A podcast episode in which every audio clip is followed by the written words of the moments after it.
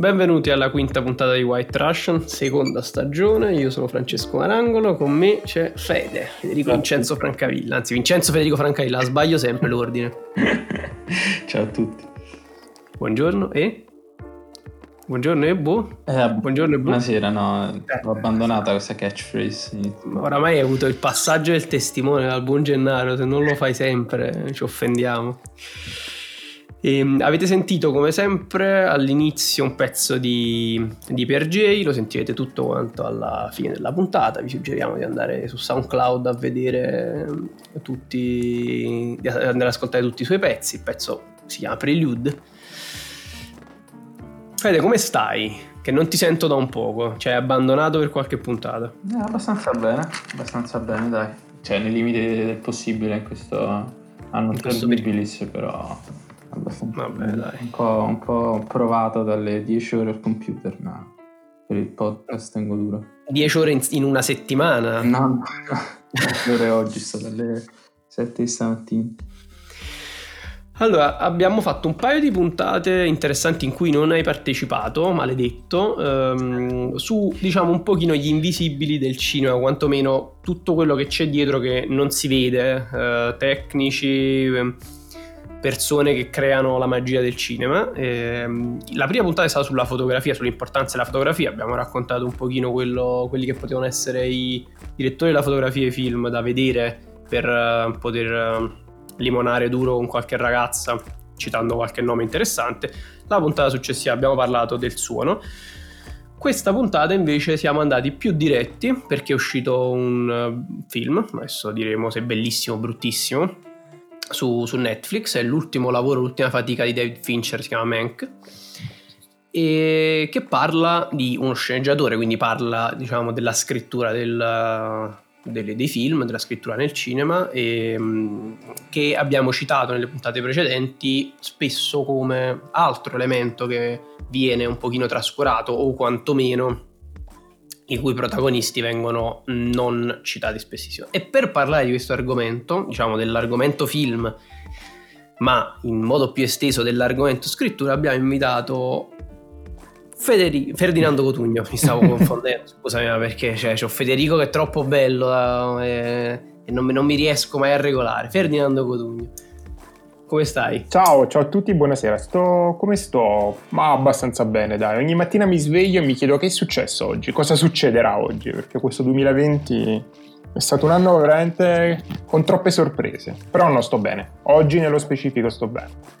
Allora, Ferdinando, io um, la prima stagione abbiamo fatto una puntata sulla um, cultura afroamericana, la black culture nel cinema e abbiamo invitato un amico che si chiama Francesco Abbazia. Ah, certo e all'epoca io dissi che era la persona più famosa che, che conoscevo. Devo, devo dirgli, dovrò dire che è stato scalzato da te perché adesso sei tu la persona più famosa che conosco. Molto bene. In compenso, però, con lui ci ho giocato a calcetto, che è un po' tipo fare l'amore, quindi non dobbiamo giocare a calcetto appena riaprono i campi. Guarda, la mia condizione fisica non è deplorevole, è di più. Quindi, veramente potrebbe essere la fine di un'amicizia molto breve se giocassimo a calcetto Guarda, posso. Posso dirti che dopo quasi un anno di lockdown, oramai io non credo più neanche di averlo il fisico. Se mi fanno una fotografia, non riesco nemmeno più a, a capire che è una persona quella fotografata. Sono tempi bui. Allora, Ferdinando, um, vi consiglio di andare a visitare il suo sito ferdinandocotugno.it perché um, vedete effettivamente quello ha fatto e quello che ha scritto, soprattutto perché ha scritto davvero tanto. Ha incontrato un sacco di persone, ha da poco pubblicato un libro con Mondadori, uh, Italian Wood ehm, scrive per Vanity Fair, per GQ, per Rolling Stone, aggiungi tu tranquillamente Benissimo. per Mary Claire. Tanto è una insomma. lista sempre flessibile, soggetta a cambiamenti, sì, più, più o meno questi ma soprattutto ha intervistato una quantità di persone che veramente ti invidio a morte perché poi non so quanti li hai intervistati dal vivo quanti sei riuscito effettivamente a toccarli con mano cioè tipo Liam Gallagher. Dipende Liam Gallagher per esempio l'ho intervistato al telefono che è una cosa che veramente non provatela a casa perché insomma sapete come parla Liam Gallagher che è uno che va sottotitolato anche per quelli che parlano inglese e io l'ho intervistato al telefono, peraltro io faccio questa cosa estremamente kamikaze che io non registro quando faccio le interviste, ma le trascrivo mentre le sto facendo. E, e, quindi ho fatto quell'intervista con un coefficiente di difficoltà totale totale e il, i primi 5 minuti dell'intervista non ho capito niente. Non ho capito niente, ho pensato no, non avrò niente perché non capivo cosa mi stava dicendo. E poi a un certo punto il mio orecchio si è settato sulla sua lingua e piano piano ho incominciato a capire quello che mi diceva e l'abbiamo in qualche modo sfangata. E devo dire che non è stato antipatico.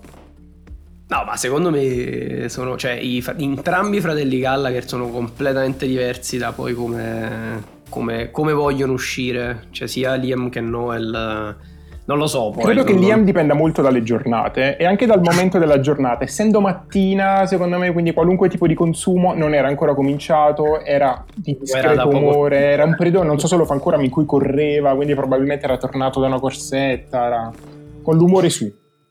E invece, però, quella persona di, che veramente per cui provo un'invidia incredibile è Alicia Vikander. No, vabbè. Per, non so se quella è stata intervistata dal vivo, se quella è stata intervistata quella è stata di persona, di persona in una stanza d'hotel. Peraltro non capita mai quando intervisti personaggi di questo tipo che ti lasciano da soli, perché quando fai queste interviste c'è sempre l'ufficio stampa, il publicist... Eh, è tutta Michael una Fassbender che è lì che ti tampina. Esatto. Che... Invece in quel caso eravamo solo io e lei, cioè ci lasciarono, uscirono eravamo io e lei, lei era tutta avvoltolata su una poltrona perché poi lei è ballerina, quindi è molto flessibile, aveva non so il braccio sotto la gamba. Era seduta veramente in modo bizzarro ed è bellissima, bellissima in un modo che quando fai un'intervista ti metti davvero in difficoltà. Non simpaticissima, è una svedese, un po' freddina, un po' distante, ma di una bellezza che ti mette in difficoltà.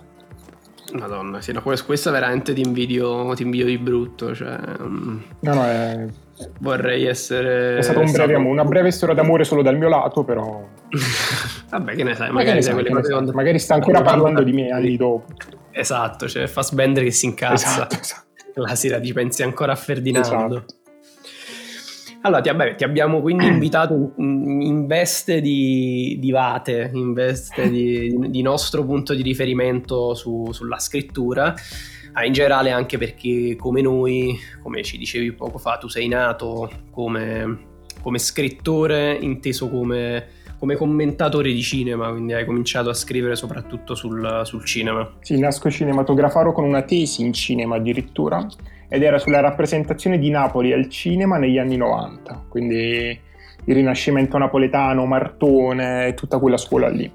E poi Madonna, la mia bella. prima esperienza fu con, in Coming Soon Television, quando c'era ancora la television accanto a Coming Soon. E facevo l'autore di un programma su home video. Bello, bello, molto bello. Oh. Mi sei dettamente più qualificato. Ma devo dire proprio, ragazzi, vi ho ascoltato e siete bravissimi, quindi arrivo molto intimidito da voi e spero di non fare brutte figure. Sì, no, in effetti, soprattutto Federico. Federico ha questo modo di parlare che intimidisce. Eh. Allora, mm, io partirei effettivamente proprio da, mm, dal film, da Mank. Io devo essere sincero, l'ho visto mm, ieri. Oggi stiamo, stiamo registrando il, il, 15 dicembre.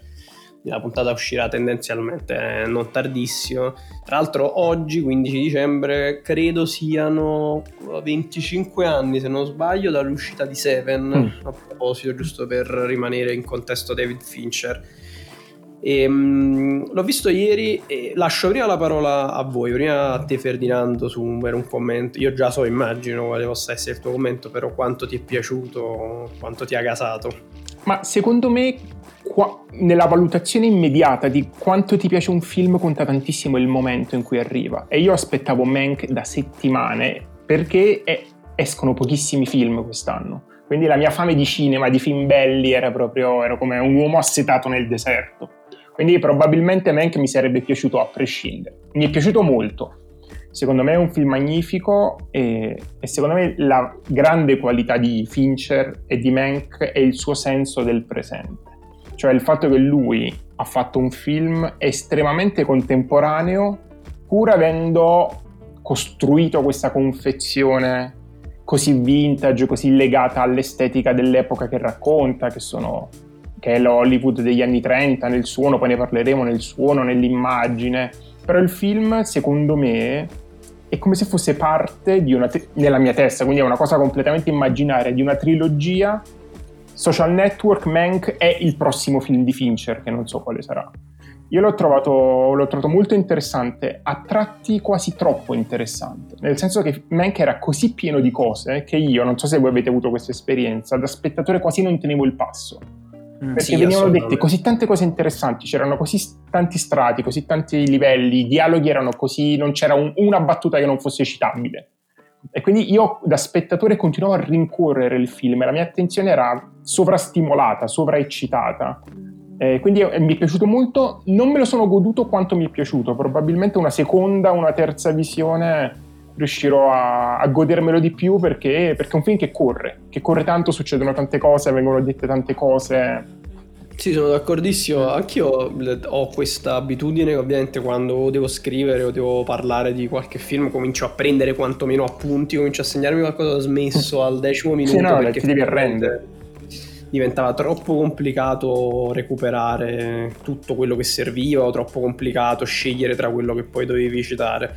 E anch'io sono della, dello stesso parere che mh, quasi non te lo godi perché hai la necessità di rivedertelo, di cominciare a muovere un pochino il cubo di Rubik. Eh, la stessa, ebbi la stessa esperienza, la stessa impressione quando uscì Parasite e mi sa mm. che Federico... Uh, lo, condivide con me questa posizione, forse con Parasite ancora di più. Fede, che dici? Sì, forse sì. Io in realtà a differenza vostra me lo sono goduto più che... Quasi, anche perché non, non sapevo che stesse per uscire un nuovo film di Fincher, quindi quando l'ho trovato su Netflix ho detto vabbè, inizio a vedere. E non avevo minimamente idea che fosse un film di Fincher, quindi non avevo costruito Bellissima questa cosa. le aspettative, sai, il nuovo film di Fincher, oddio, adesso devo stare applicatissimo, capire tutto.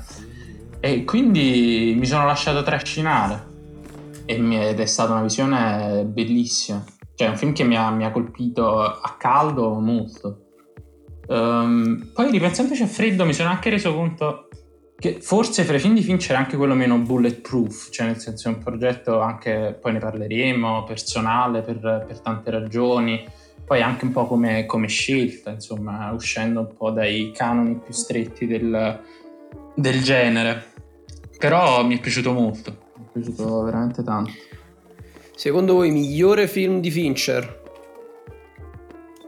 Non lo so, non lo so, non, non saprei dirlo. Per me probabilmente The Social Network rimane un punto altissimo, ma non tanto cinematograficamente quanto nel rapporto fra cinema e società quello è un film, cioè Fincher ha fatto proprio un film che è imprescindibile, quando un archeologo fra mille anni vorrà raccontare il presente sarà una di quelle cose da cui dovrà partire e quello è...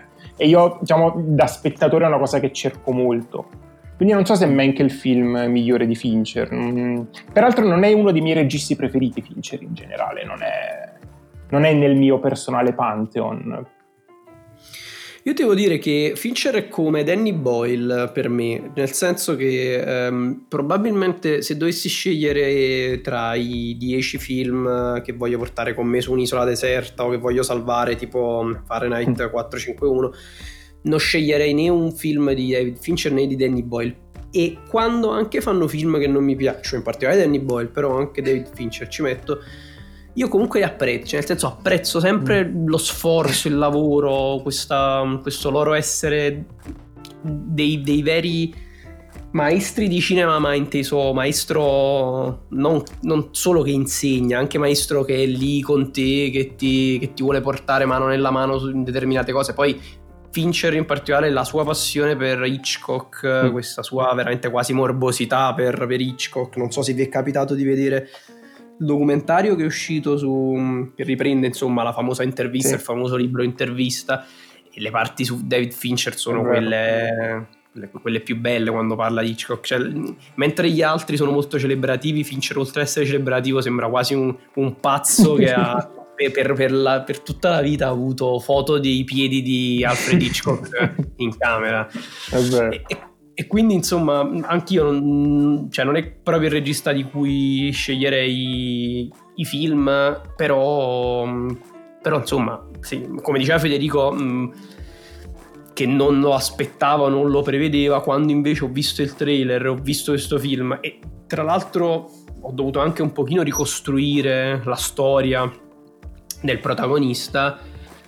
Quando l'ho visto ieri sera sono arrivato bene o male alla conclusione che forse sì, è il migliore in termini qualitativi, forse come dicevi tu Verdiando, non è quello che mh, uh, cambia un po' le cose come ha cambiato le cose del social network, perché adesso il social network rivisto sembra un film antico perché si lega sì. ad un concetto antico, però quando uscì era stratosferico anche nel, proprio nella lungimiranza, nel, sembrava quei, quando, quei film di Nanni Moretti quando uscivano dieci anni prima tipo Sogni d'Oro quando uscì e, e, e, riuscì a prevedere la, la trash tv e The Social Network era così però Mank l'ho trovato un film di una di, davvero di una qualità um, incredibile cioè incredibile nella scrittura nella regia nella fotografia nel sonoro. Adesso magari parleremo di tutti quanti gli elementi però um, e, visto anche con grande stanchezza perché mm. ero particolarmente stanco quindi e reggere effettivamente un film così complesso vuol dire che è davvero riuscito bene. Un, solo un grande peccato che purtroppo come tanti altri film in questo, questi ultimi mesi non si è potuto uscire non si è potuto uscire al cinema sì, no, è la prima cosa che ho pensato quando è finito. Cavolo, quanto mi, man- mi, è mancata oggi la sala cinematografica, ma proprio tutta l'esperienza della sala cinematografica, al di là del sonoro, dello schermo. Mi, a guardare Mank mi è mancata anche la poltrona, anche l'odore del cinema, non so, mi ha fatto venire una botta di nostalgia incredibile. Sì, tra l'altro io l'ultimo film che ho visto al cinema era un altro film scritto molto bene che era Il processo ai sette di Chicago ah. eh, di, di, Aaron Sorkin, che era un altro film scritto molto bene, ovviamente stiamo parlando di due, due film completamente diversi, nel senso pur essendo due film eh, a ricostruzione storica però hanno proprio una struttura completamente diversa. Il processo di Chicago 6 è molto più godibile, facile da seguire per quanto stretto nei dialoghi e, e, la sensazione però è stata proprio quella di vedere Mank e dire è paradossale che, che esca su Netflix in questo modo come all'epoca era paradossale che The Irishman mm. quando uscì uscì solo per pochi giorni in sala e poi andò su Netflix ed è paradossale che non abbiano magari deciso di, di, ritardarlo anche perché credo che comunque le sale cinematografiche nel giro di un paio di mesi riapriranno ci sono film che stanno aspettando comunque la riapertura, questo probabilmente poteva attendere, però effettivamente è un po' il ragionamento di Netflix, diciamo, di, di far valere questa sorta di posizione di dominio di poter sì. distribuire rispetto ad altri. Sì, è una scelta politica, secondo me, non è perché Netflix è nella posizione di non dover fare scelte di business sul singolo prodotto, ma di poter fare scelte politiche. E far uscire questo film che parla di questo argomento strettamente in streaming è, un punto, è uno statement politico, cioè un messaggio che viene mandato a tutti quelli che vogliono, possono ascoltare, Academy inclusa. Come dire, innanzitutto noi siamo gli unici che possiamo fare questo tipo di film con questo budget e questa cura e dando questa libertà al regista, perché Fincher ha avuto una libertà di fare esattamente quello che voleva. L'unico modo per fare un film di questo tipo con questa libertà è usare i capitali di Netflix, che però appunto il patto col diavolo devi uscire su Netflix. Cioè, tra l'altro David Fincher credo che sia stato uno dei primi, se non il primo grande regista coinvolto da Netflix, la neonata Netflix per eh House of Cards. Eh sì, credo, quindi... Comunque, mm, il, tornando al film, il film, eh, diciamo, per chi effettivamente non, l'ha, non, l'avesse visto o per chi lo ha visto e magari vuole scoprire un pochino di più la figura, parla di Herman eh, J. Mankiewicz, che era un, uno sceneggiatore degli anni, degli anni, 30, quindi della prima della famosa New Hollywood, quindi prima che il cinema hollywoodiano cominciasse ad, essere, ad avere questa iniezione di, di denaro e a cominciare a fare grandi produzioni era uno sceneggiatore, uno scrittore, diciamo, molto particolare perché era, viene descritto come da tanti che lo conoscevano e da tanti critici cinematografici come una delle persone più interessanti con cui avere a che fare. Anche per- una persona molto estremamente colta si racconta di questo famoso aneddoto che sapesse tutte le opere di Shakespeare a memoria, le citava in continuazione. aveva solo un problema che ovviamente un po' per doversi mantenere, un po' per rimanere all'interno della, di quel sistema eh, prima con la Paramount e poi con l'MGM lavorava per delle sceneggiature che oltre a non essere firmate erano comunque delle sceneggiature insomma non estremamente di qualità e lui soffriva questa cosa o meglio, non si sa se soffriva questa cosa e di conseguenza si distruggeva con l'alcol e con il gioco o non era una conseguenza, però fatto sta che famoso, famosa, il famoso dualismo genio e follia, genio e autodistruzione nel suo caso effettivamente si, si concretizzava.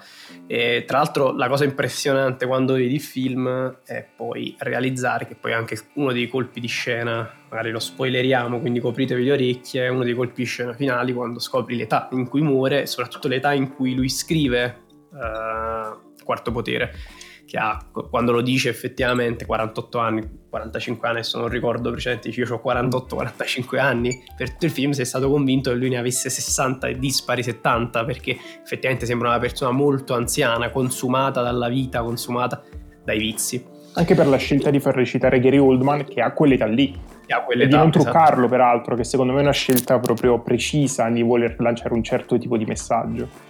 Sì, assolutamente, assolutamente. E, um, Mank, come si fa a chiamare lui quando, quando conosce qualcuno, um, è uno sceneggiatore, diciamo, tendenzialmente quando noi lo conosciamo, perché il film è strutturato su uh, due linee temporali. Um, è uno, uno, sceneggiatore in crisi che ha litigato con l'MGM, è stato licenziato all'MGM praticamente fallito, non lo chiama più nessuno, viene chiamato da un signor, un certo signor Orson Welles, che all'epoca ha 24 anni, ma è già praticamente una delle persone più famose nel teatro, in generale nello show business inglese. Um, Orson Welles che deve girare il suo primo film, appunto Quarto Potere Citizen Kane, per la RKO, che è una casa di produzione mh, che all'epoca era quasi fallita e decide appunto di fare questo all-in chiamando Orson Welles che gira quello che da molti viene definito ancora oggi il, il, più bel film, possibilmente il più, diciamo probabilmente il più bel film, il film meglio fatto della storia. Non so se voi siete, siete di questo parere, cioè se dovesse proprio decidere effettivamente il miglior film. Ma del film più famoso direi. Sì, che il, la categoria miglior film della storia del cinema è quasi un'istituzione, nel senso che tu quando ti inizi a occuparti di cinema, a leggere o se lo studi all'università, ti viene detto che è così. E ci sono quei 3-4 film che hanno questo ruolo ed è quasi incontestabile, nel senso che non è più una questione di gusti o di prospettive, ma è così. E quindi secondo me è un titolo che è quasi più oggettivo di come sembri. Quindi probabilmente dobbiamo alzare le mani e dire che è così, anche se magari poi nelle, nei nostri gusti personali il cinema è stato magari come dire, condizionato più da altri film, ci sono altri film più belli. È probabilmente il film più importante, nel senso è quello che poi ha segnato il maggior numero di registi, il maggior numero di autori, sì, probabilmente diciamo che i film che hanno i due film che vengono spesso citati da due, diciamo, generazioni diverse di cineasti sono Quarto Potere e poi 2 milioni di sé nello spazio. Cioè Quarto Potere ha segnato tutta la generazione dagli anni 50-60 in poi fino a, agli 80 e dagli anni fine 70, inizio 80 a 2 milioni di sé nello spazio ha poi segnato tu, tutti i cineasti, il Christopher Nolan di turno, il Denis Villeneuve di turno. Uh, credo anche il Michael Bay di turno, se vogliamo citare qualcuno. Grandissimo Michael Bay. No, poi c'è anche Però... la regola del gioco, che è il film di Renoir che viene spessissimo citato da tutti, da varie generazioni di cineasti europei, ed è un po' il quarto potere europeo, cioè quel film che per decenni è stato citato da tutti i più grandi registi come il film più importante della storia del cinema, quello che li ha fatti diventare registi. Vero, vero, assolutamente. E, ehm, Comunque viene chiamato Mank per scrivere la sceneggiatura di, eh, di Citizen Kane, eh, poi lasciamo al film, vi lasciamo vedere il film, alla fine eh, Citizen Kane viene, viene, portato a termine, viene girato, diventa quello che tutti conosciamo e, mh, lui, eh, il, il, il, grosso problema, il motivo anche perché ha spinto David Fincher a girare questo film e Jack Fincher, il padre di David, a scriverlo tanti anni prima, adesso ci arriveremo, eh, è proprio diciamo, quello che a noi interessa, cioè il tema della puntata, ovvero che mh, gli sceneggiatori molto spesso, oramai il nome dello sceneggiatore si conosce, è diventata una figura comunque abbastanza conosciuta, mh, si racconta, poi molto spesso lo sceneggiatore lavora a stretto contatto con il regista e, mh, o addirittura è il regista stesso. Negli anni 30 invece non avveniva così. In Mank vediamo queste riunioni tra i vari sceneggiatori, ghostwriter, cioè la parte la scena iniziale di loro che vanno a raccontare il film che non hanno scritto che come diceva Giorgio ieri sembrano i sceneggiatori di Boris. Ehm, perché c'era questo scollamento tra la produzione che aveva a che fare con il regista il regista che era molto un tecnico e poi c'erano gli sceneggiatori che erano una categoria un pochino, un pochino a sé. Il film è stato scritto nel 1990 se non ricordo male quindi parecchi anni fa um, da Jack Fincher, che è il padre di David Fincher, che è scomparso già da tanti anni, perché se, credo inizio anni 2000. Da quel momento uh, David Fincher ha, ha, iniziato a lavorare su questo progetto, ha rilavorato leggermente la sceneggiatura e ha deciso di portarla uh, a termine grazie a Netflix. Ovviamente c'è già tutto un meta discorso attorno a questa cosa, cioè il padre sceneggiatore che viene, mh, mm, mm, viene messo proprio da solo come quello che ha scritto la sceneggiatura e che racconta la storia di uno sceneggiatore che per tanti anni è stato dietro le quinte e che a un certo punto rischiava di rimanere anche dietro le quinte per quarto potere, cioè per un film che è rimasto nella storia. E, ehm, e questa questione, cioè questo elemento di uh, David Fincher figlio che parla, che racconta il padre, che cita il padre, cerca di dare anche un pochino voce a tutta una categoria a cui lui non appartiene peraltro, perché lui appunto appartiene alla categoria invece che è sempre molto evidenziata, sempre messa in risalto è stata la cosa in assoluto più strappa, strappacuore e straziante di tutto questo. La, la trovo sempre molto commovente. E, ehm, no, c'è, cioè, me c'è una cosa interessante su, sulle categorie, che nemmeno Jack Fincher è uno sceneggiatore. Nel senso, ah, Jack Fincher, papà di David, di mestiere per tutta la vita, ha fatto il giornalista. E secondo me questa è una cosa molto interessante perché lui scrive Mank alla fine della sua carriera, quando è in pensione come giornalista e prima che David diventi regista. E quando parla col figlio dicendo ma di cosa posso occuparmi, di quale può essere la mia prima sceneggiatura, eh, Fincher David gli dice ma perché non scrivi di Mankiewicz che mi ha sempre fatto una palla tanta raccontandomi che lui era il vero autore di Quarto Potere eccetera eccetera e così nasce la sceneggiatura. E la sceneggiatura di Jack era molto più anti Orson Welles di come poi l'ha scritta David. Cioè David ha un po' sfumato un, eh, una sceneggiatura che era molto più dicotomica, cioè Welles regista cattivo appropriatore e eh, Mankiewicz vero autore di Quarto Potere. E c'è un, non so quanto possa andare meta, ma c'è un meta-meta discorso che è quanto anche Mankiewicz fosse un giornalista. Cioè, prima di diventare sceneggiatore, il suo lavoro era fare il giornalista come Jack Fincher. E questa cosa legava molto Jack Fincher a Mankiewicz, nel senso che Jack Fincher pensava che gli unici che fossero titolati a raccontare la realtà, compito che poi si prende anche David come regista, fossero i giornalisti. E Mankiewicz faceva il corrispondente da Berlino quando i nazisti vanno al potere negli anni 30, poi diventa critico del New Yorker e poi come tanti giornalisti e scrittori della costa est arriva in California non perché ama il cinema, ma per quella fase che poi è citata anche nel film, qui si possono fare i milioni e tutta la concorrenza è fatta da imbecilli. E quindi eh, diciamo che eh, c'è anche questa storia qui, nel senso che c'è l'orgoglio, ma anche l'arroganza degli scrittori e dei giornalisti.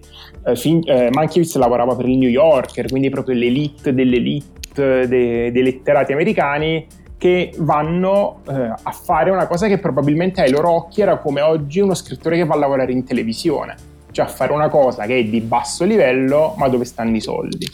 E poi c'è stato tutto un meta discorso su di chi fosse quarto potere, che è un dibattito che nella cultura americana è andato avanti per decenni. E c'è un famoso pezzo del New Yorker di Paulina Kael che era, che era, proprio che lanciò una bomba nel dibattito, era un pezzo che poi divenne un libro, tanto era grande, ed è la base del lavoro di Fincher, che si chiama Raising Kane, lei fu la prima a dire guardate che Quarto Potere è il lavoro di Mankiewicz, non è il lavoro di Orson Welles. Questo film, dato che Orson Welles peraltro era ancora vivo eh, ed era considerato un totem, scatenò un dibattito incredibile nella cultura americana, infatti poi ci fu un contropezzo di Bogdanovich, il regista su Esquire, che si scagliava contro la critica del New Yorker e diceva non è vero, tu hai manipolato la realtà, non hai mai voluto intervistare Orson Welles.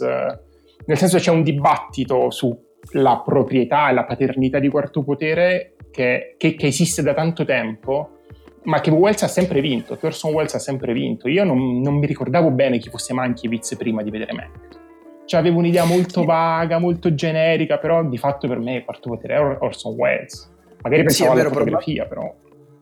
Probabilmente eh, il, il, um, il, fatto che abbia sempre vinto lui questa, questa, gara, questa sfida per la paternità di quarto potere ne definisce sia diciamo, la, la, la, la, grandezza, l'importanza, ma la grandezza intesa non in senso strettamente positivo, proprio quanto è vasto Orson Welles, sia il fatto che la sua importanza come autore, come regista nasce proprio da quel momento, cioè lui da, mm. da quel momento in poi nasce il regista come, eh, come dominus del, del, film, cioè come il proprietario del film, quello che anche se non ha scritto la sceneggiatura l'ha avallata, l'ha corretta e ha dato l'ok, anche se non ha scelto la fotografia perché ha optato per un direttore della fotografia top, però è lui che lo ha scelto e così via rispetto in contrapposizione a, al tecnico, cioè al regista tecnico che ancora adesso, cioè ci sono tanti registi che sono proprio tecnicamente bravi ma non hanno lo stesso approccio da dominus, cioè da proprietari del film e che può succedere qualsiasi cosa, può uscire un reportage, può effettivamente essere dimostrato um, al 100% che l'autore sia un altro, però in realtà rimarrà sempre Orson Welles legato a quarto potere. La dimostrazione che Mankiewicz però sia stato determinante per Quarto Potere, secondo me, e sugli altri film di Orson Welles, certo. perché sono grandi film, alcuni, diciamo, ma non sono Quarto Potere. Cioè l'Infernale Quinlan non è Quarto Potere, è un grandissimo film, ha delle, delle scelte che da un punto di vista stilistico sono avanti anni luce. Cioè, la, il piano sequenza iniziale dell'Infernale Quinlan è incredibile, ma non è Quarto Potere. Quart- la, la, la, potenza visiva di Quarto Potere è tale perché è stato scritto in quel modo, altrimenti non avrebbe avuto nessun senso. La, le innovazioni in termini di fotografia, le innovazioni in termini di regia, se non avessero avuto la base scritta, cioè non avessero saputo cosa dovevano inquadrare e come dovevano inquadrare, non, non ci sarebbero state. Fede, tu che sei scrittore, tu che sei scrittore di cinema, Mm-hmm. Che, co- che, co- che, cosa, come, come hai, hai, trovato la scrittura di Mank, ma non nel senso come l'hai trovata se bella o, o brutta, come l'hai trovata da un punto di vista proprio di, di, di singole scelte, della frammentazione che fa, anche della scelta di, di come presentare il, il, il, flashback e così via. Mm. Allora, Secondo me anche nella cosa che diceva Ferdinando all'inizio rispetto a questo overflow di informazioni, questa idea di struttura circolare, per cui secondo me forse anche... Non so neanche se parlerei di flashback, perché quasi come se fossero due linee temporali che corrono in parallelo, cioè che un po' poi anche la, la, la, la struttura di quarto potere, poi sempre per tornare sul meta viene proprio citato all'interno del film l'idea di voler racchiudere la vita di un uomo eh, scegliendo nei momenti diciamo salienti le scelte importanti. La scrittura, non lo so, io sono entrato un po' in crisi ripensandoci perché per questo dicevo prima che mi sembrava anche meno bulletproof rispetto agli altri. Nel senso che comunque a livello per esempio della caratterizzazione dei personaggi che ho fatto una cosa che non avrei dovuto fare, leggere le recensioni prima di fare il podcast, che mi hanno fatto un po' pensare. Ed è stato molto criticato un po' perché, perché il fatto che i personaggi sono un po' piatti alla fine, cosa che non è del tutto sbagliata secondo me, perché per esempio una delle cose cui è stato più criticato è secondo no, poi il canone tipo da storie di Robert McKee che è un po' il riferimento no? per gli sceneggiatori non c'è la famosa evoluzione del personaggio no? che resta identico dall'inizio alla fine eh, il, uh, l'ubriacone quirky che, che, che, dice sempre una cosa di troppo. Però a prescindere da questo mi sembra che ci sia proprio una forza nella sceneggiatura che prescinde un po', no, non, so, non so come metterla a parole, che forse ha a che fare proprio col, col, con l'intensità della messa in scena, con l'intensità e con quasi il peso che si sente dietro di Fincher, no? Questo dicevo anche un po' del, rispetto alla, alla questione del, del, fatto che per me è uno dei suoi progetti più, più personali in un certo senso, meno freddi, anche perché lui no, è anche un po' il regista orologiaio, quello che fa i film perfetti, perfettamente incastrati, ogni, ogni scelta eh, ha una sua logica, una, un suo ordine ben preciso. Ma c'è qualche pisciata fuori dal vaso, non so come dire, cioè, cioè, ci sono dei punti in cui poi magari uno potrebbe attaccarlo, eh, o insomma trovarci delle incongruenze, però mi sembra che in questo poi venga anche un po' fuori la, l'idea che la sceneggiatura come scrittura è sempre una scrittura subordinata, è un po' come se fosse un, un, un passaggio, un, un, processo, cioè quel momento che sta fra la parola e l'immagine. E in questo, eh, forse proprio per questo, lasciando anche un attimo da parte i dialoghi, eh, pure, pur bellissimi, scritti meravigliosamente, eccetera, eccetera. Però mi è sembrata anche proprio come macrostruttura, il modo in cui la macrostruttura, diciamo, riverbera nel, nelle scene, una sceneggiatura molto particolare, anche proprio per Fincher, per, per alcuni aspetti. Sì, infatti è già solo probabilmente vedendo il, il trailer di Mank, se non nessuno ci avesse detto che era David Fincher e nessuno sapesse che David Fincher stesse lavorando a un progetto del genere, che il padre avesse scritto la sceneggiatura, mm, nessuno avrebbe contestato che identificare quel film con un altro regista e non pensare affatto che potesse essere di David Fincher, ma non solo per le, per, per le scelte stilistiche, anche proprio per, um, per, per, il, per il soggetto, per quanto lui comunque con The Social Network abbia dimostrato invece di essere tanto a suo agio con, con queste sorta di monografie, con questa questa mh, narrazione agiografica e un po' storica particolare, però mh, effettivamente l'avresti potuto associare a qualsiasi altro regista. In questo momento non mi viene in mente nessun altro che avesse potuto girare meglio Mank, devo essere sincero, mm. dei registi viventi, quindi un po'... È una bella domanda. Perché mh, non, non riesco a pensare a nessun grande, grande cineasta diciamo escludendo quelli che hanno comunque un approccio sempre molto, quantomeno prima tecnico. Ehm, penso al Christopher Nolan di turno, che nonostante tutto comunque ha una, ha un'apprensione verso la sceneggiatura molto particolare, o Denis Villeneuve, che ha invece un approccio molto tecnico sulla fotografia e su altri aspetti.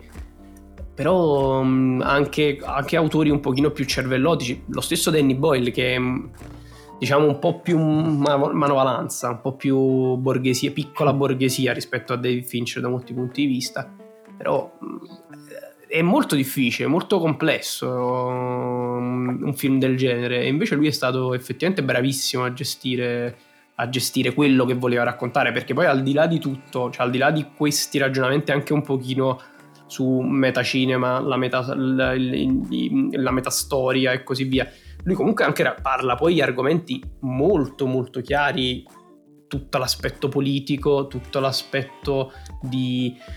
Um, del, del, del, vabbè, del, diciamo del periodo di crisi, quindi del post 29, quindi della disoccupazione negli Stati Uniti, eh, prima del New Deal, um, di tutta la, la questione eh, socialismo, dei primi candidati socialisti, dei sindacati, racconta molto bene Tant'è che ci sono alcuni che sottolineano il fatto che Mank non sia stato negli anni bistrattato e tenuto un pochino in disparte perché era un alcolista e perché aveva problemi col gioco, ma perché aveva delle simpatie o comunque non aveva delle esplicite antipatie per i, il socialismo, per i candidati o quantomeno diciamo per chi esprimeva delle idee un po' più vicine al socialismo, diciamo, di welfare state che poi con Roosevelt e, e negli anni successivi verranno effettivamente concretizzate. E, ehm, da questo punto di vista è anche molto interessante perché il fatto che Jack Fincher fosse un giornalista prima di essere uno sceneggiatore lega anche molto bene poi l'altra questione uh, del film, ovvero il rapporto, perché diciamo sostanzialmente Quarto Potere racconta di questa, di questo, questa figura che si sapeva, con Mank viene esplicitamente Uh, viene esplicitamente detto che è Hearst, il magnate, insomma il, il fondatore della, del, del, gruppo editoriale, diciamo era un'istituzione all'epoca negli Stati Uniti. Ed è molto interessante anche questo, cioè il rapporto della scrittura al servizio dei giornali, al, servi- al, al servizio della, di un certo tipo di giornalismo di qualità contrapposta invece alla scrittura di un certo tipo. Mm, c'è un punto in cui eh, si parla molto, in modo molto specifico delle fake news, del gossip utilizzato in un certo modo anche proprio per condizionare l'esito delle elezioni ehm, che erano in corso. Tu Ferdinando sei, sei, proprio la persona perfetta per parlare di, questa, di questo argomento, cioè della questione scrittura scrittura, no, non, non, voglio dire per passione, perché non è la, la, scrittura per passione, anzi quasi la scrittura per esigenza. E quando la scrittura per esigenza deve trovare determinate valvole di sfogo che prescindano dalla, da, insomma, da quello che vogliamo scrivere, cioè da quanto vogliamo scrivere.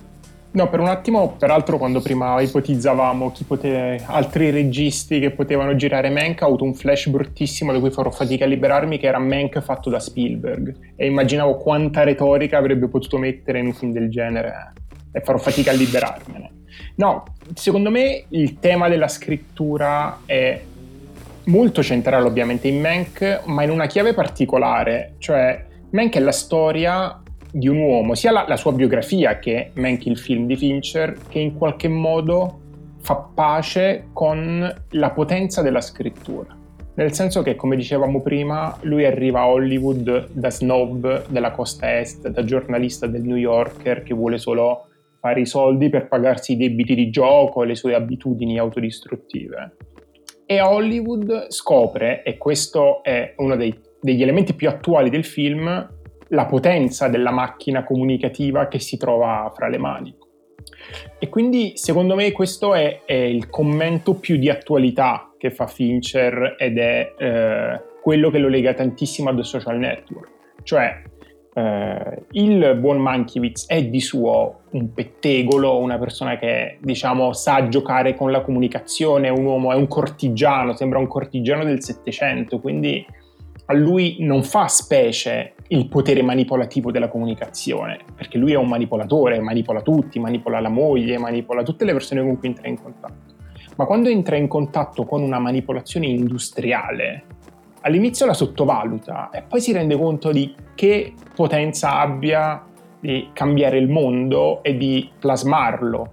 Ed è quella la cosa che in un certo senso lo spezza, perché si rende conto di quanto lui stesso da, eh, diciamo, da persona che inizialmente è lontana dal cinema e viene chiamata diciamo, in qualche modo a gettone per lavorarci, sottovalutava la potenza del cinema. E però c'è una seconda traccia che secondo me intercetta la prima, che, è, che poi è il senso stesso del film, cioè il film racconta la storia di uno sceneggiatore che lotta per essere accreditato, che vuole il suo nome nei titoli di coda, perché il film l'ha fatto anche lui. E in questo è, è, la storia di un uomo che si riappacifica col suo lavoro, con la sua arte, con la sua bravura. Perché Mank Mankiewicz appunto era uno sceneggiatore, eh, come dire, a chiamata, era uno che aggiustava le sceneggiature degli altri, ha scritto tantissimi film non creditato, non accreditato. E, e in un certo senso quando si rende conto di cosa sarà Quarto Potere, perché il primo a vedere cosa sarà Quarto Potere è lui, il primo a rendersi conto che di Riffa di Raffa lui ha scritto la storia del cinema. E a quel punto lui si riappacifica con l'arte che poi era diventata la sua vita, diciamo anche suo malgrado, e la battaglia della sua vita a quel punto non è più scrivere Quarto Potere perché quello lo ha fatto perché lo doveva fare. la battaglia della sua vita è appropriarsi della cosa che aveva scritto, del fatto di aver scritto Quarto Potere, che poi non è solo la lunga marcia sua, ma la lunga marcia di tutti gli sceneggiatori, che all'improvviso con, diciamo, da Quarto Potere in poi, proprio dal film che lui aveva scritto, vanno in secondo piano, diventano un elemento più invisibile del film perché il film diventa l'opera di un autore. Ma appunto lui sa che l'autore esiste, che il ragazzo prodigio di New York esiste, perché come dicevi anche tu, sotto c'è la sua sceneggiatura. Molto molto interessante questa cosa, c'è la, la, famosa frase che viene detta nel film a un certo punto uno sceneggiatore è una minaccia più grande di un politicante, proprio proprio si lega perfettamente a quello che dicevi tu all'inizio.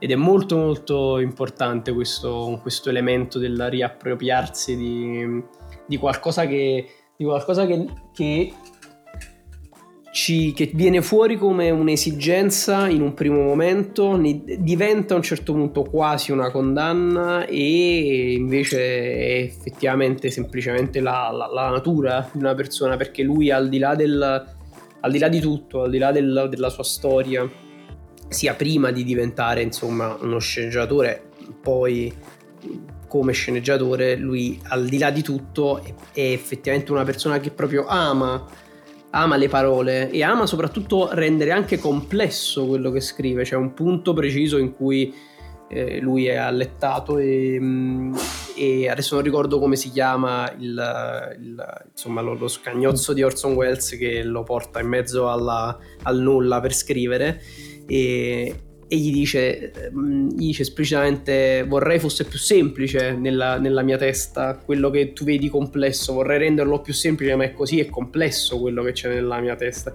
perché lui quando dice quella parola di troppo, quella parola di troppo famosa all'infermiera che non ha più notizia del marito e lui stesso a sapere che proprio non riesce a non utilizzare le parole dette e scritte.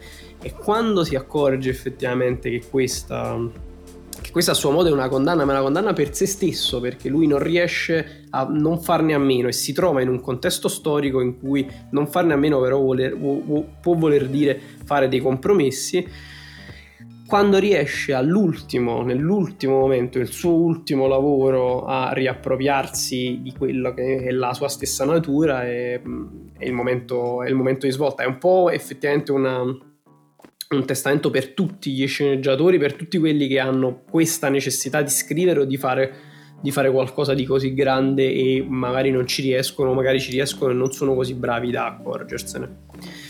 E, ehm, io direi facciamo così, facciamo più che una pausa ci fermiamo e, e continuiamo alla prossima puntata, così lasciamo questa, questo cliffhanger tremendo, bestiale, chiudi occhi, ci sono ancora un sacco di cose da dire ed è un peccato tralasciarle un pochino. Facciamo tutto quanto alla prossima puntata così chi sta ascoltando è costretto ad aspettare la prossima settimana e chi invece ha avuto la, la fortuna di vederlo, in, di ascoltarlo già quando erano usciti entrambi, può par- continuare su Spotify e lasciare come quando si lasciano le puntate di Barbero uh, per addormentarsi. Tu che ne dici, Ferdinando? No, beh, questo paragone su Barbero mi fa volare, quindi approvo tantissimo. Allora vi lasciamo al pezzo di PRJ, così ve lo ascoltate tutto e, e poi o aspettate o ascoltatevi la seconda parte a seguire. Ciao.